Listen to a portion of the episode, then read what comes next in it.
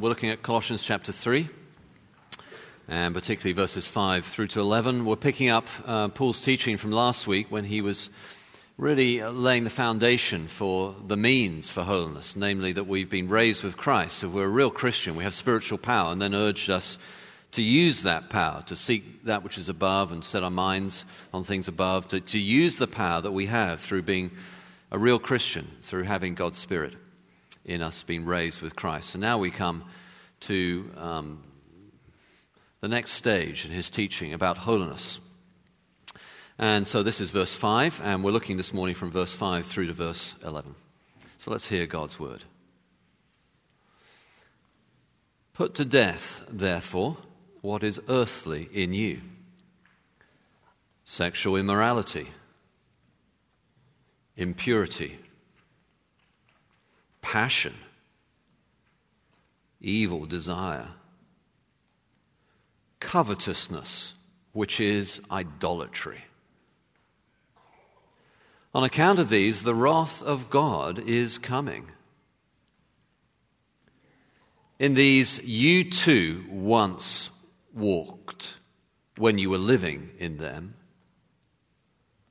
but now you must put them all away anger, wrath, malice, slander, obscene talk from your mouth.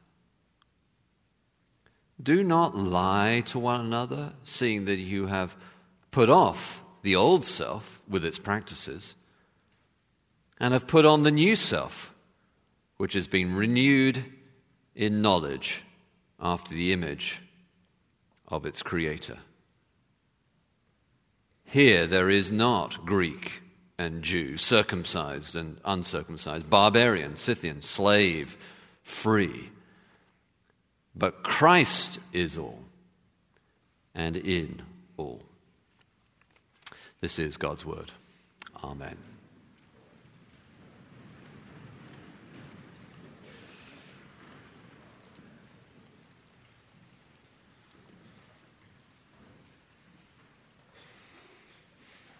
The holidays were originally meant to be holy days.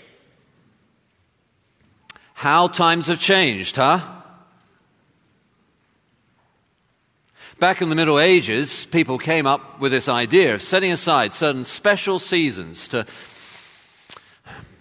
build again your relationship with God, to craft again the, the life of the soul, to, to set aside a special day or set of days to grow spiritually, to, to deal with sin and move ahead with your life with Jesus, with God. They were holidays or holy days.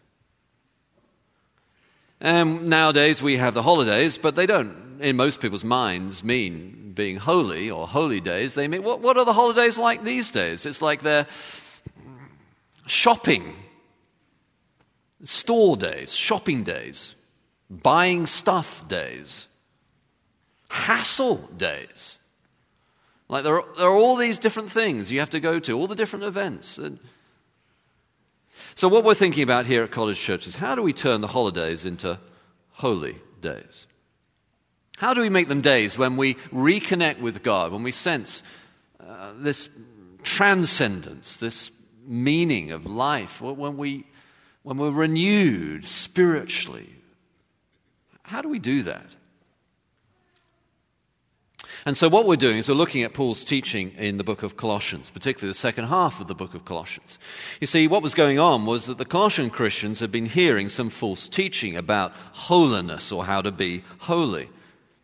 And these false teachers had been bad mouthing the Apostle Paul's teaching as inadequate to produce holiness and they replaced uh, what he'd been teaching with their own ideas. And in particular, they had uh, put forward various sort of regulations and rules and mysticisms and, and special celebrations. And we're not clear exactly what it is they were saying because we weren't there when they were saying it. But you can read from the way that Paul's teaching in the book of Colossians that there were these false teachers who were imposing upon the Colossian Christians their theory about being being holy. And what, in essence, they were saying was Paul's teaching is not enough. What you need is something else if you're really to grow spiritually, if you're really to be holy.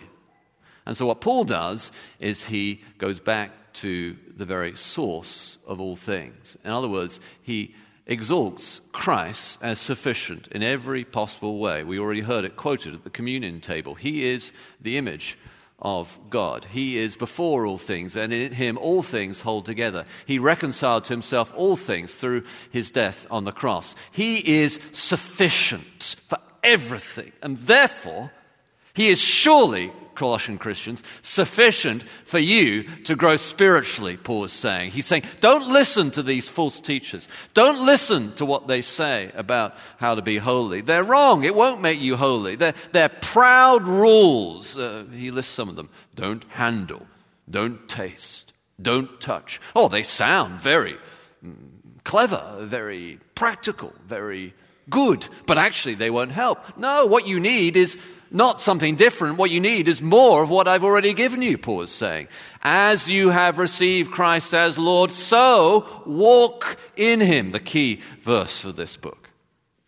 And now in Colossians chapter 3, as so often in Paul's letters, in the second half of the book, he begins to apply the foundation that he's been teaching. If Christ is sufficient for all things, Therefore, you must walk in him. And he begins to teach how to do that. And as I said in the first few verses we looked at last week, he exalts the power. That is, since Christ has, uh, since you have been raised with Christ, therefore set your mind on things above, therefore seek him. Because you have this power, therefore use it, he's saying. Of course, it raises another whole set of questions, which is how? What is the method? How do you do that? If you're not to seek holiness like the false teachers were saying, how are you meant to do it, Paul? And so Paul begins to explain that with our verse 5 of our passage this morning. He says, Put to death, therefore, what is earthly in you. And then he lists some of these earthly things that we'll look at in just a moment. Put to death, therefore, what is earthly in you. In other words, Paul is saying that the only way for a Christian to grow in holiness, to have our holidays be holy days. The only way to become more spiritually mature, the only way to, to deal with sin in our lives and to be holy, the only way is by a process of what I call spiritual violence. Put to death sin. One of the great uh, Puritan teachers, John Owen, uh, described it like this He said, Be killing sin, or sin will be killing you. You can't take it lightly. You've got to take it seriously. You can't pretend it doesn't matter. It does matter. This has been the teaching of all the great masters, the great master teachers on holiness down through the years. Uh, J.C. Ryle, a famous bishop, Anglican bishop in the 19th century, wrote this classic book on holiness called holiness, you know, easy to remember. Um, and in it, he basically said the same thing. The most important thing is for you to remember that actually the Christian life is a fight. Do you know that, Christian? Do you realize that your Christian life is a fight? Be killing sin or it will be killing you. You must put to death what is earthly in you. It, it, it, you need this process of spiritual violence. You say, I, I don't believe that. Let me put it like this a little sin. It's only a little sin. Just a small little sin. Doesn't bother anyone else. It's my own private little sin. Here it is. It's like a little pet sin over here. Just a small little thing. A little sin is like a little poison, a little cancer. In fact, the Bible describes sin in, uh, in the book of Genesis as a, almost like an animal, a wild animal that is out to get you. A little sin that you feed and nourish and keep private and don't deal with and pretend doesn't matter very much and keep on doing it more and more. You're feeding it, you're nourishing it. It's like having a, a little pet baby lion. You keep feeding it, and it's going to grow and grow, and one day it will devour you. Be killing sin, or it will be killing you.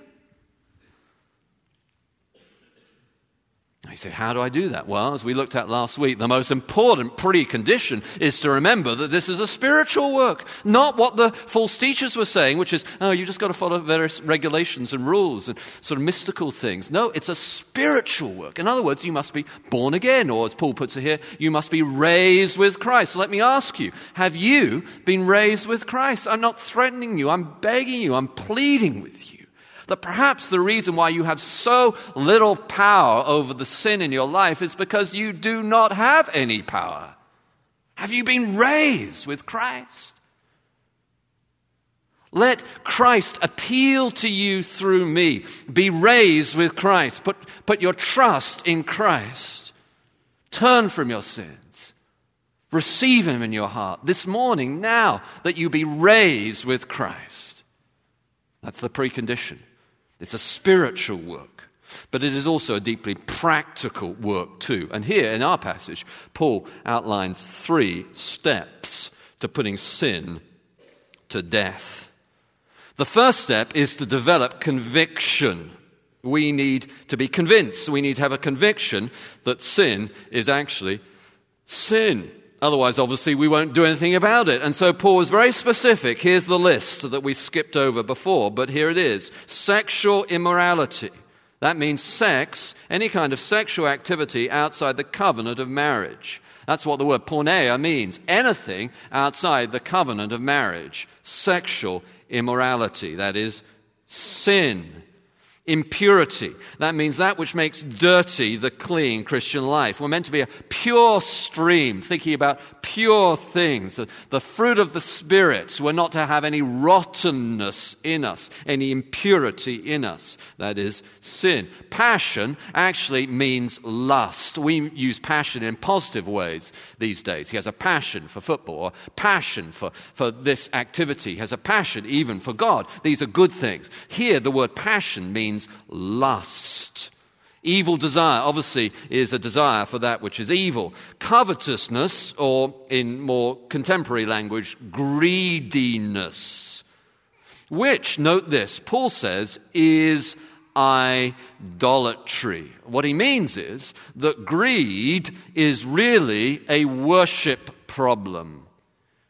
Greed is a worship problem. For greed is worshiping things rather than God, the creation, rather than the creator. And if greed is really idolatry, as Paul says, and therefore really a worship problem, how do we deal with greed? We deal with greed by elevating who God is. That is by worshiping God. When we enjoy God as the real God, as He truly is, we will kill the greedy desire for anything or anyone else. For we have God, what else do you need? If you're struggling with greed, likely as not, Paul says, for greed is idolatry, what you're really struggling with is a big enough vision for who God is. If you have God, you need nothing else.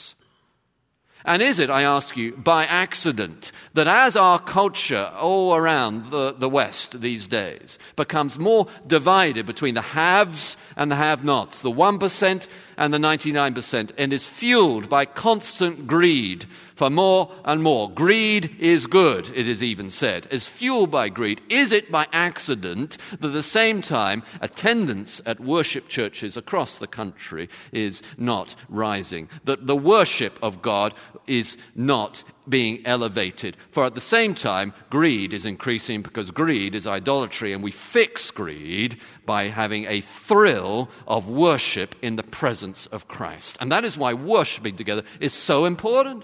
You come together, you look around each other, and you, we elevate Christ together, for then we will fix the greed in our lives. So, this first step is to develop a conviction that sin truly is sin.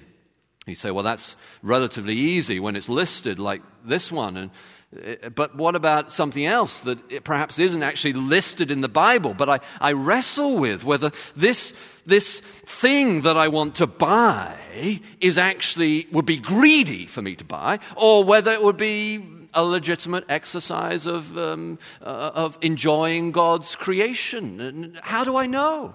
It's a good question. And the Bible does talk about this, particularly in 1 Corinthians.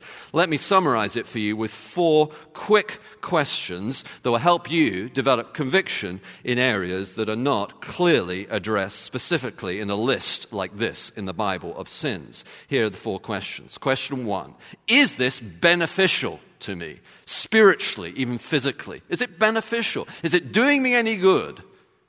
First question. Second question Does this control me? The Bible says we are only to serve the one Lord and Savior, Jesus Christ. We're not to have anything else control us. Am I under its power? Second question Does this control me? Third question Does this hurt others? It may be an area where it's fine for me, it doesn't damage my conscience, but maybe it damages someone else's conscience, and therefore I will not do it, certainly not in front of them. Does it hurt others? Question four Does this glorify God? Of course, the most important question of them all. So, at any rate, the first step to put sin to death is to develop a conviction that sin is sinful. Otherwise, obviously, we will not even attempt to do anything about our little pet sin lion. We must develop a conviction that sin is indeed sinful. The second step is developing a commitment to this process of spiritual violence, or putting to death, which commitment Paul urges in verses 6 to 8. He says this On account of these, the wrath of God is coming. In these you too once walked when you were living in them, but now you must. Look at this commitment. You must, not you could, or you may, or you might, or it's an option. You must Put them all away. And then he has another list of sins that we will go through again in just a moment. But in other words, what Paul is saying here is that if we ever lacked commitment to put sin to death, then here is something that will put backbone into the fight of any Christian. That is a consideration of the wrath of God. When we talk about God's wrath, we are not talking about God losing his temper or getting mad or angry in the sense of flying into a fit of rage. The wrath of God, no, it's not that. The wrath of God is God's set disposition against anything that is evil, unjust, unholy, that damages his creation or dishonors him as the creator. You say, why are we even mentioning this at Advent? Let me tell you why.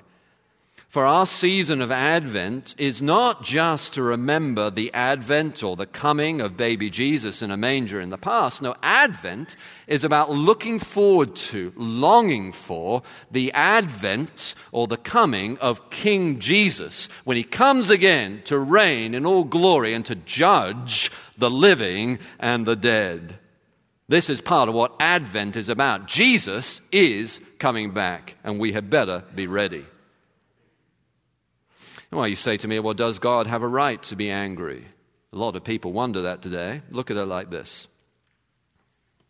In the last few decades, hundreds of female athletes have been sexually abused by individuals working for gymnastics programs across the country.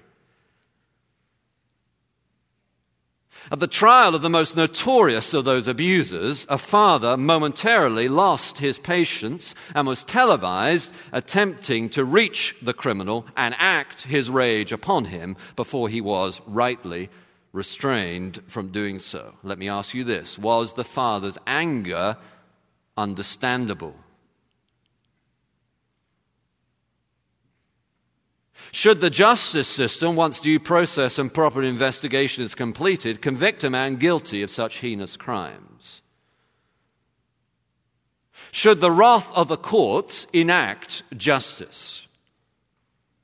Let me ask you, let me give you another example. Recently, another man has confessed to over 90 murders across the country of mainly marginalized prostitutes that he picked out because he thought no one would care about them or notice them left them in a ditch, and it isn't until years later that people have connected the dots and realized that they were part of a pattern of a mass murderer.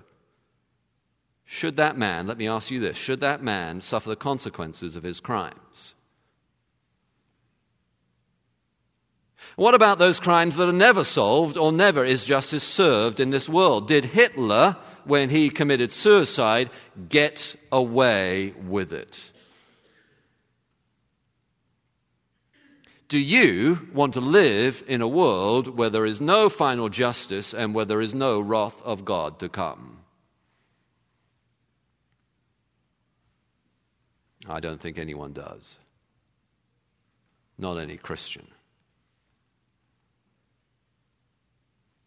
Now, the wrath of God is a fearful consideration, and rightly so.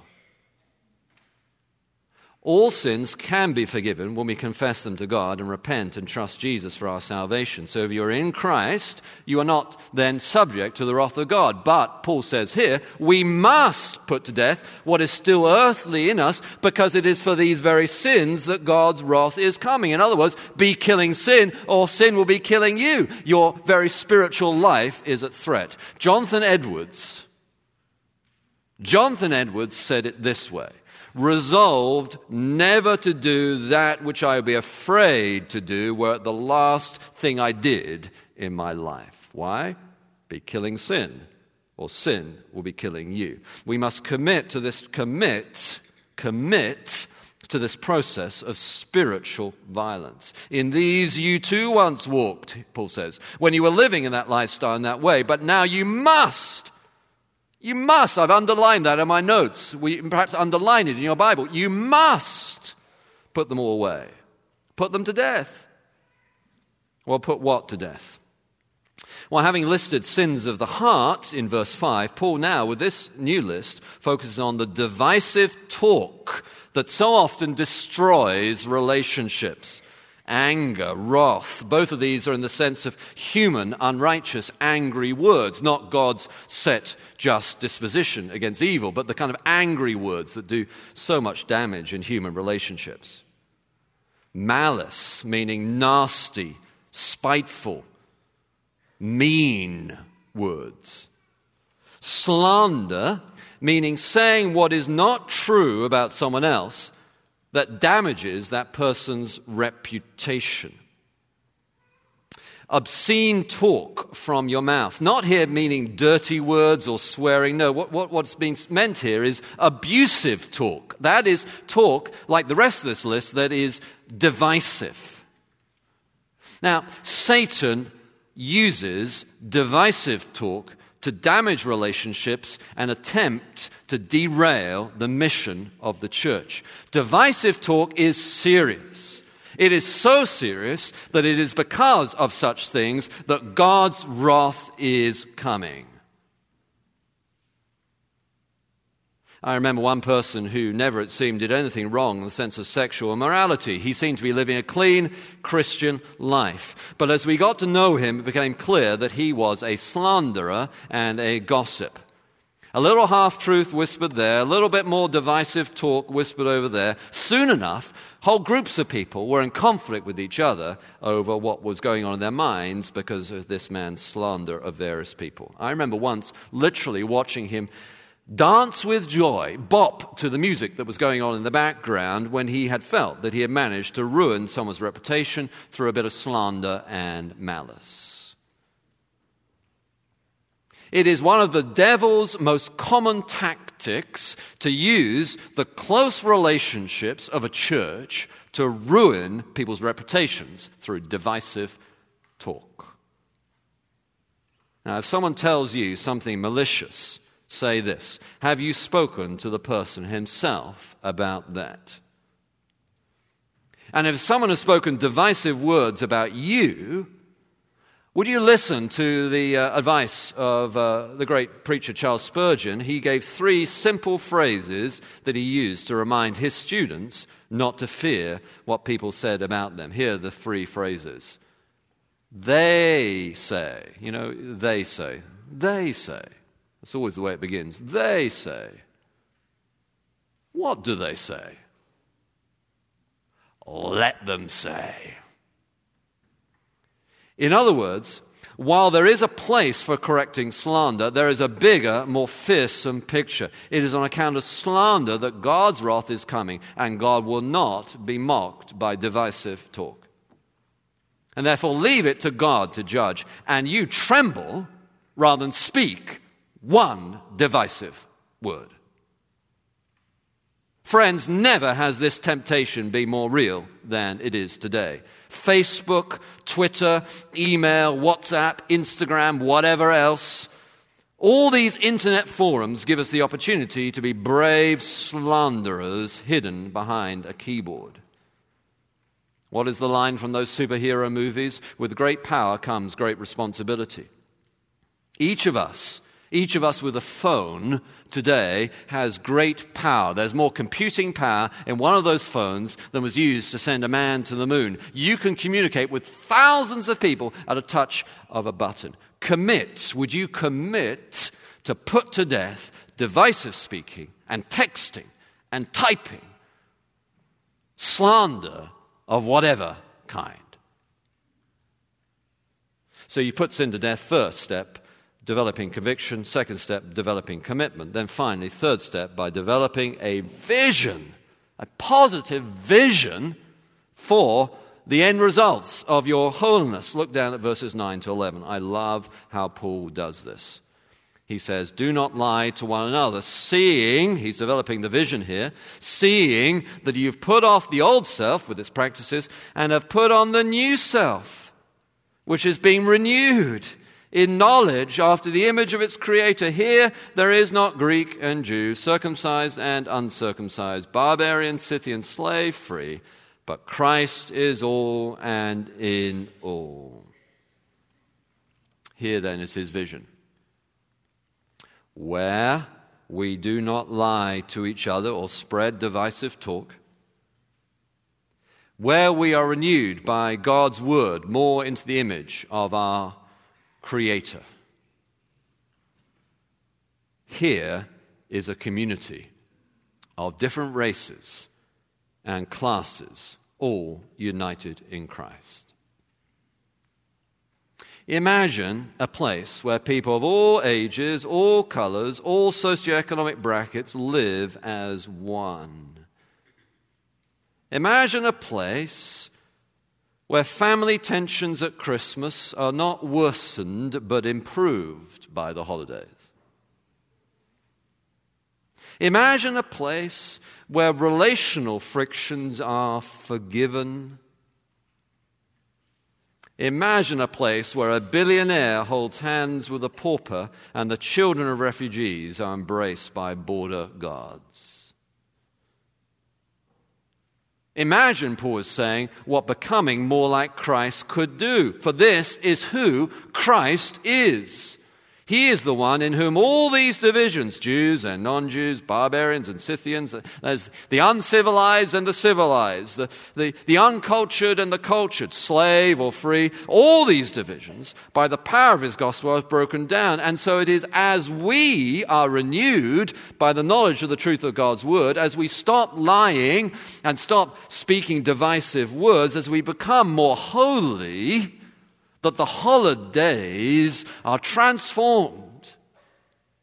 They are gradually transformed to being places where the wolf can lie down with the lamb, the estranged father with the embittered daughter, the grandchild with the grandmother, and the beloved prodigal is embraced in the all encompassing love of the Father. This, Paul is saying, is what becoming more like Christ can do. For this is who Christ is. And this is what holiness, being like Christ, is all about. Imagine it. Imagine a family, a church, a school, a community, a world that is ruled by the King of all kings, the Lord Jesus Christ. Imagine holidays that are holy days. And so put sin to death for this vision of the new community in Christ. If you are a small group leader, your commitment to read the Bible in private will be the example that helps shape your small group around the Bible.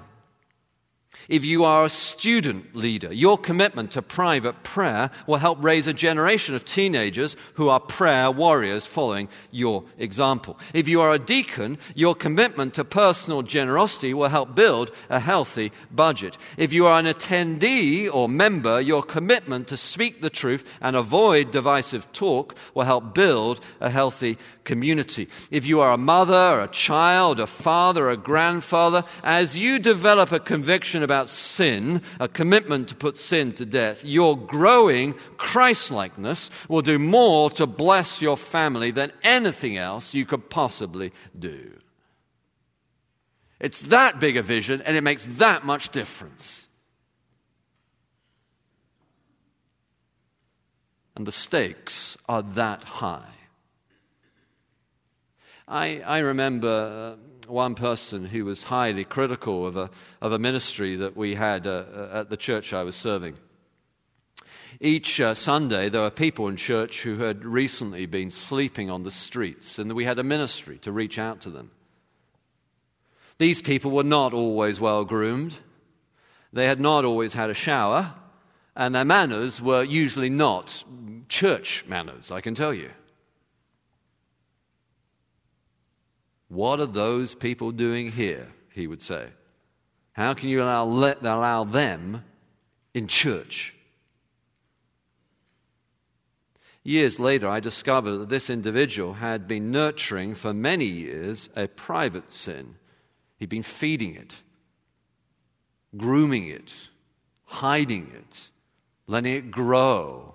And as the lion of his sin had grown up, it killed his love for the homeless by hardening his heart against the marginalized,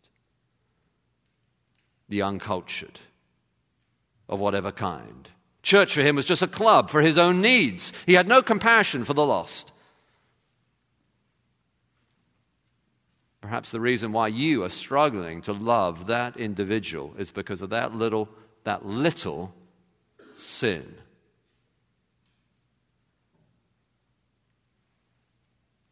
Then I remember another Christian leader who was holding together a wide variety of different people in unity across different denominational lines, different personalities, different races. And I remember I, I, I stumbled into his office unannounced one day. And I saw this man in knee, on his knees in prayer at his chair.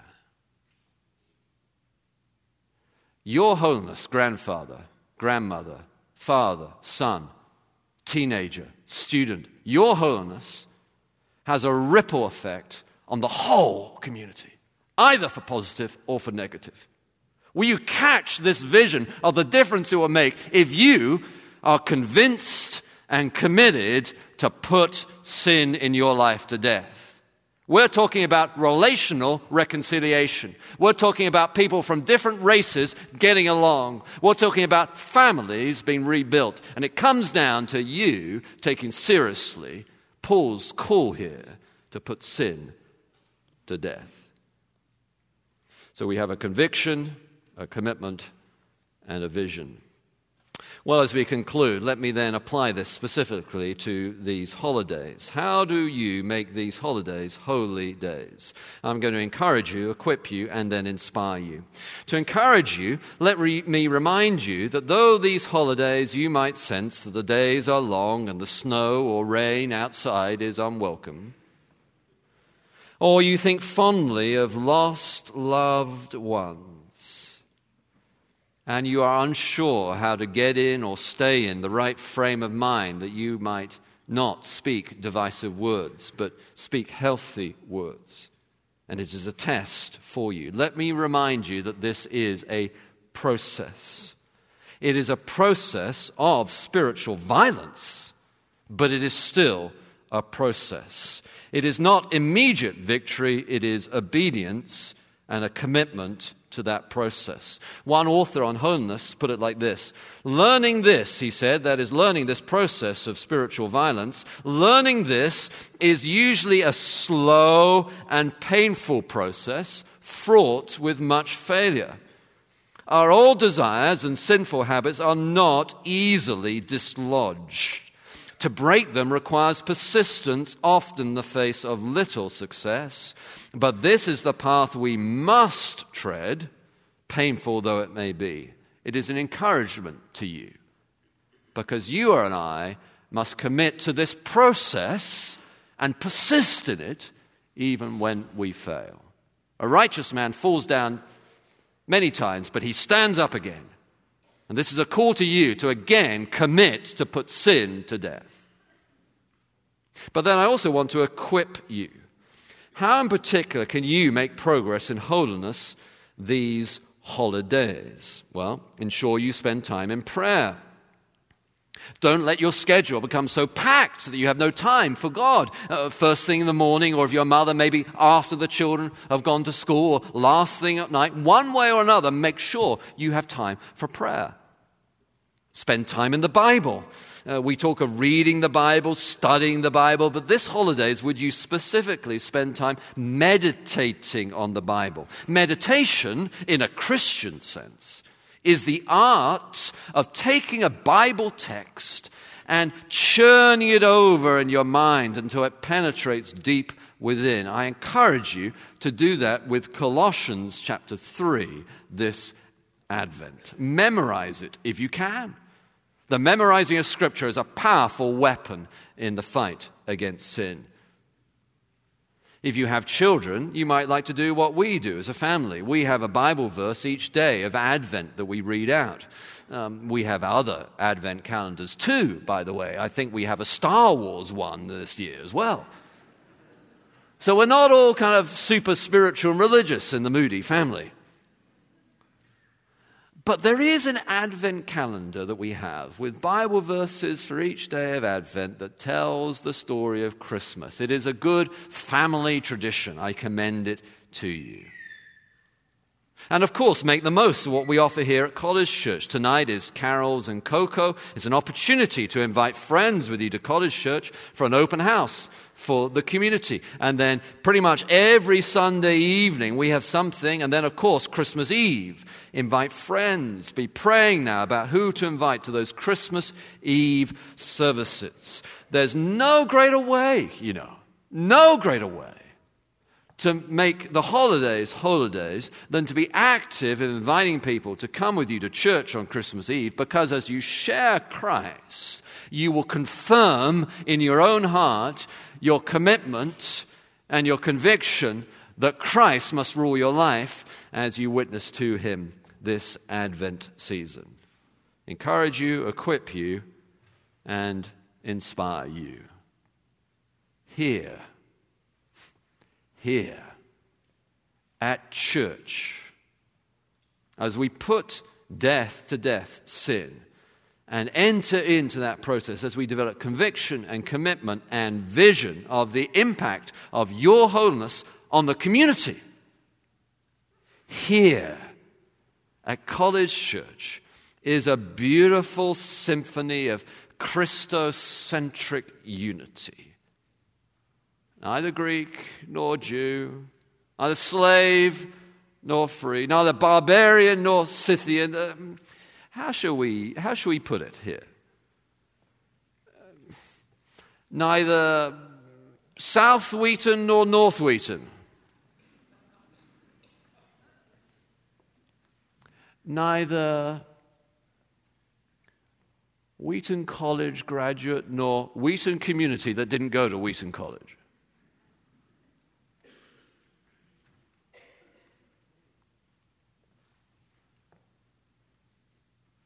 Old, young, rich, poor.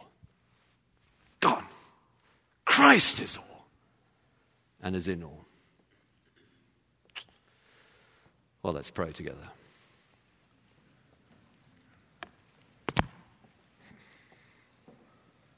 Our Lord Jesus, we do bow before you and pray that would be the case. We pray that Christ you would rule in our hearts and minds individually and as a church community. We pray, Lord Jesus, that your rule would extend this Christmas to the community around us as well. We pray, Lord, that as that happens increasingly, there would be joy And we ask these things in Jesus' name. Amen.